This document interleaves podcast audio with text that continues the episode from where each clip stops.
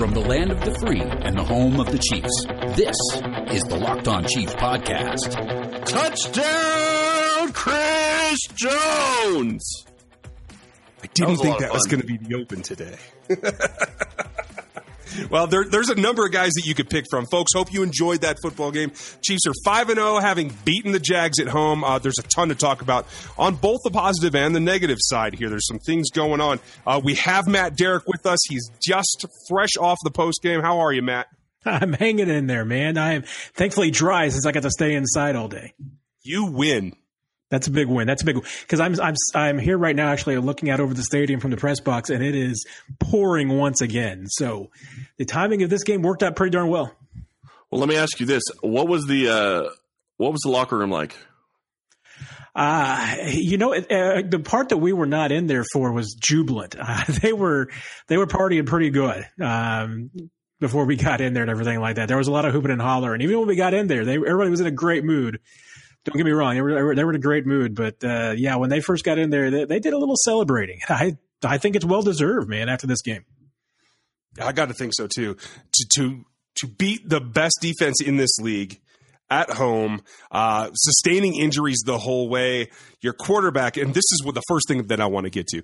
Is there a luckier scenario for Patrick Mahomes to make his two first interceptions of the season, to make his mistakes, to to squeeze things into windows that are just a little bit too small against the best defense in the league and still end up with a win? it's pretty crazy. I mean, if you had told me that uh, Patrick Mahomes was going to turn the ball over two times today, that would not that would not bode well for this team. But hey, when the other quarterback turns it over four times, you Five. got a little you got a little leeway. Right, right. Wasn't it five? Because didn't he have four ints and a pick or in a fumble? You're probably right. I forgot about the fumble. Oh yeah, me too. Well, and to me, that's the big thing is that you look at what happened. Pat Mahomes throws an interception, and I remember I was watching this coming home from Arkansas, so I'm streaming the game, and he throws that interception, and you're thinking, "Oh crap!" Okay, so they have the ball on the 40, and the next play, Dee Ford comes around the edge, does a sack, does a sack fumble, and they get 15 extra yards going the other direction. Um, pretty crazy play. Back to back turnovers. Yeah, they, they, you know, the back-to-back turnovers were huge. Um, there were, and there were any, and I don't want to take anything away from the Chiefs because I think this defense, you know, for the most part, played its behind off today. And I, I know they're really happy. I know the coaches are really happy. Um, Andy Reid singled out Bob Sutton's game plan as, you know, being key to this game. And yeah, they gave up a lot of yards to Bortles and everything. But tell you what, I mean, with the way that, you know, with those two turnovers that the Chiefs did have, and it's and, and think hey Doug Marrone some of his decisions played a factor in this too because I'm not sure it was his greatest coaching effort of all time. Uh, but they were timely. What was it? Three trips inside the 10 yard line and no points for the Jaguars? Uh, that's that's huge man. I mean that, those those three stops that they had are, were huge. Well, yeah, going for it on fourth down, I thought was a big. Uh, I mean, that basically told me that they thought that they had to put up a lot of points to win this game. And what does that say when you have the best defense in football and you're still trying to attack, trying to chase points? Yeah, I mean, being being what was it? That was a, that was still ten nothing at that point, wasn't it? When they Yes, went it was. that. So uh, you know, and that's a, that's so early to be chasing points. I mean, uh, to me, you you take the three, and I, I think that sets a, a a really different tone for the game for a couple of reasons. One is that the fact that they kept them scoreless there really gave another boost to that Chiefs defense, which. I, I think was a factor, and and then even as the game progresses and everything, I mean, I think that one score played a difference. I mean, it, it- you know, if they were just three points closer there in the second half, I, I think maybe some things unfold a little bit differently. So I, I yeah, I, th- I could not fathom why they decided to go for it at that point because, and and I'm also not sure why in the world if you're going to go for it, why you throw the ball on third and fourth down when they had been running the ball down the Chiefs' throats on that drive. Uh, it, it, it boggles the mind. It really did. But, you know, on the positive side of this game, I thought two groups stepped up pretty well. Uh, the defensive front, as as well as the secondary, and all 18 players that had to play today. What what was your biggest takeaway from those groups? Oh, I'm I'm absolutely with you. I mean, the pass rush was just absolutely huge to this game. I mean, they they dominated everybody. I mean, you know, good grief, Xavier Williams getting involved with the sack. Um, they were getting pressure from everywhere, and and that's that's how you beat Jacksonville. I mean, it really is. I mean, you get in you get in Blake Bortles' face, and you force him to make plays under duress because that's not his game. I mean, if if you give you know if you give Blake Bortles time, or you give him room to scramble and run, and you get their running game going, uh, he he can beat you. He has beaten people doing that. But you get in his face and, and, and you make him make quick decisions. It does not end, it does not end well and and that's what they did today. Um, and I'll tell you what, I mean, one, you know, we do game balls later. I think I might have to give my game ball to Jordan Lucas because uh, we heard his name an awful lot in the second half, filling in, and none of it was bad. Uh, he made made a couple of stops that you know really kept some you know big plays from turning into even bigger plays. Has the interception. Uh, and this is the sixth safety on that team. I mean, that's where they're where they're at safety wise right now. I mean, they're they're just lucky that they signed another safety this week because he, he may have to play next week. Um, right. You know, it's so I, I think you're right. I mean, both those groups and even some guys, you know, that have been you know maligned at times. Even Orlando Scandrick, he got beat on a play, you know, one bad play today, but he had a couple of big pass breakups. So I, I thought that as a whole, both those groups, the pass rush and and the secondary, both played pretty well today. Well, these are the two stats that that stand out to me, and it's it's 25 pressures and 12 passes defensed. And I just don't know which one is more impressive. I like what you said about Lucas, although I think he, he he's facing a pretty mediocre NFL offense that was one dimensional at that point. But for him to step into that role that so many others have vacated due to injury, uh, do we have any update on anything from uh, Murray or Watts or uh, Justin Houston? Uh, the the only things we know, we don't have any timelines on any of them. Uh, we do know that Justin Houston was a hamstring. Um, Eric Murray has ended up being an ankle issue, and Armani Watts re-aggravated that groin injury that he actually uh, dinged up in practice on Thursday. Um, it didn't slow him down. I mean, he practiced in full all this week, so it, it didn't slow him, but he did re-aggravate that. Obviously, the bigger injury is uh, Laurent Duvernay Tardif with the broken fibula. He's he's going to be out for a while. They don't think that that injury is season ending. It's a non weight bearing bone in that in the leg. So if he if he heals up pretty quickly, they feel like they can get him back out there before the end of the season. But he is going to miss some time. Well, do you think it's possible that they put him on IR? Uh, I mean, do you think he's going to be out at least eight weeks, or do you think that it's going to be shorter than that? It's hard to say. I, I, haven't gotten an exact timeline yet about when it might be. Um, I think the only thing that might even play into their decision making about whether to put him on IR is, you know, that if you think that Daniel Sorensen's going to be one of your designated return guys, if you do put Duvernay Tardif on there, then you're definitely closing the door on anybody else being able to use that. Right. Um, and they're carrying a lot of linemen right now. So they actually could, you know, at least for a while. It would not surprise me at all if they waited a, some time before they make a decision there because they've got some guys. Um, you know, you've got two guys you've been having active. You know, you got Jordan Devey and Andrew Wylie, one of whom can come in there. Um, Devey came in today when when Duvernay Tardif went down. Andrew Wylie can play that position too. So you got some guys there, and you've had Austin Reiter and and Kahlil McKenzie who are inactive. So you've got bodies back there. You could conceivably wait some time to see how, how things go otherwise, and if you need to use that IR designation for somebody else.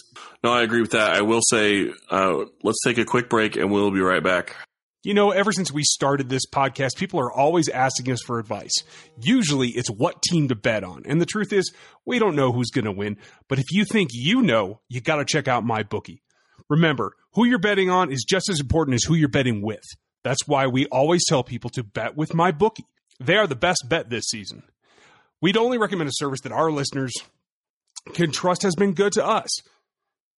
That's why we're urging you to check out my bookie. You win and they pay. They have live in-game betting and the most rewarding player perks in the business just for you fantasy guys out there. You can even bet on the over/under on how many fantasy points a particular player will score each game. Join now and my bookie will match every deposit dollar one for one. Use promo code locked on to activate the offer. Visit MyBookie online today. That's M Y B O O K I E. And don't forget to use the promo code locked on when creating your account to claim that bonus.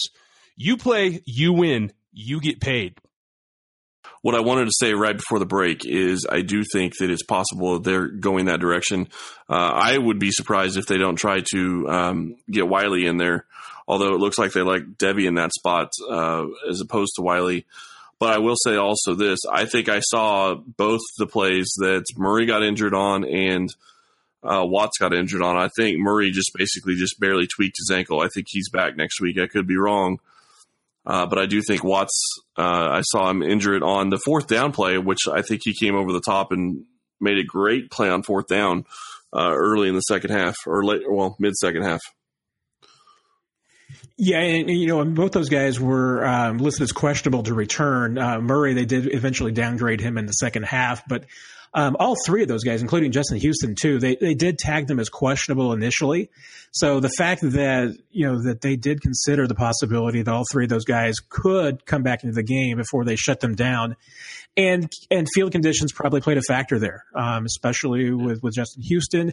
It's a hamstring. There's really no reason to go ahead and risk him, especially as well as the pass rush was playing. They didn't need him. Uh, they were getting the job done without him. So there was no reason to push it, and and really they got the same way with with Murray and Watts too. There was there was no reason to push it, uh, given that hey Jordan Lucas was coming out there and, and balling, and that that helps. And you know it's good to have all of that, but there's also uh, this game was was chippy all the way across. And, and oh yeah, it's great to see the attitude from the defense, but I felt like they got a little out of control. And Chris Jones made probably the play of the game and the bonehead play of the game. So, where are you on him in particular and the team's attitude in general? Well, I tell you what, because it is a super fine line here. But I will tell you what, and I was talking to some of the Chiefs guys too about this. Andy Reid in that post game press conference was fired up. And was he happy about the ejections? No. Was he happy about Kareem Hunt, you know, drawing that penalty and, and barking a little bit? No wasn't happy with any of that. But was he happy that that Jacksonville came in here and his team both on both sides of the ball went nose to nose with them and pushed them back and said, "No, you're not going to come into our house and push us around." Absolutely. I think that was the thing that probably to him stands out the biggest in this game is that he, he's ecstatic with the fact that this is a team that's been questioned for its toughness. And remember, we made a big deal about this team going out in the offseason and trying to, to get some guys that could add some toughness. And this was the game where they said, no, we're not going to be pushed around. This is the biggest, baddest defense in the league coming in here. And, and no, we're not going to take your crap. Um, so, I, you know, even if it resulted in a couple of ejections, I, I think they're okay with it. Um, not to say that they are really okay with it. I mean, you know, they, you're going to get from Andy Reid to the whole, you, you can't do that thing. Uh, but that's what I mean. That's what they the attitude they wanted in this team. They've got it in spades now. So I, I think there's actually some good things to be found there. Now, do you want it to go all the way? Do you want it to get to the point where you get guys ejected? Heck no. But do they like that attitude? Absolutely. Well, and what I will say, to. I was just going to say real quick, the Dee Ford ejection I think was a little bit of a joke to me. Uh, his first penalty was really a joke. Uh, and the second one, it didn't even look like he was really trying to intimidate Blake Bortles on the sideline. He may have stood over him for a second, but it was, I mean, he was on the Chiefs sideline. It wasn't like he got in his face. So I thought yeah, those were I mean, questionable calls. You're, you, I, I, agree on both of those on, on Dee Ford. I definitely thought that the first one was a little tic tac, um, and that was the, that was the general consensus in the press box too. Is that um, you know, you see a lot of those calls that aren't called. so I, I, was a little bit surprised there. The second one, I, I, didn't think it was that bad, although there's a chance that the official heard him say something that we don't know what was said. Maybe that was what put it over. But bottom line, when you've got you, these guys have to know when you've got one personal conduct foul, you you have to just walk away from every one of them. You can't be talking anymore. I mean, that's you've really got to shut it down. And there was a lot of chirping. I mean, uh, these guys, some of these guys on on Chiefs defense said that this was one of the the chirpiest games that they've ever played in. Um, Jacksonville talked an awful lot, uh, and they kept talking even when they were down. So that's what this team does. What? But you got to walk. I think away. that was what. Once you get that first foul, you just have to shut it down.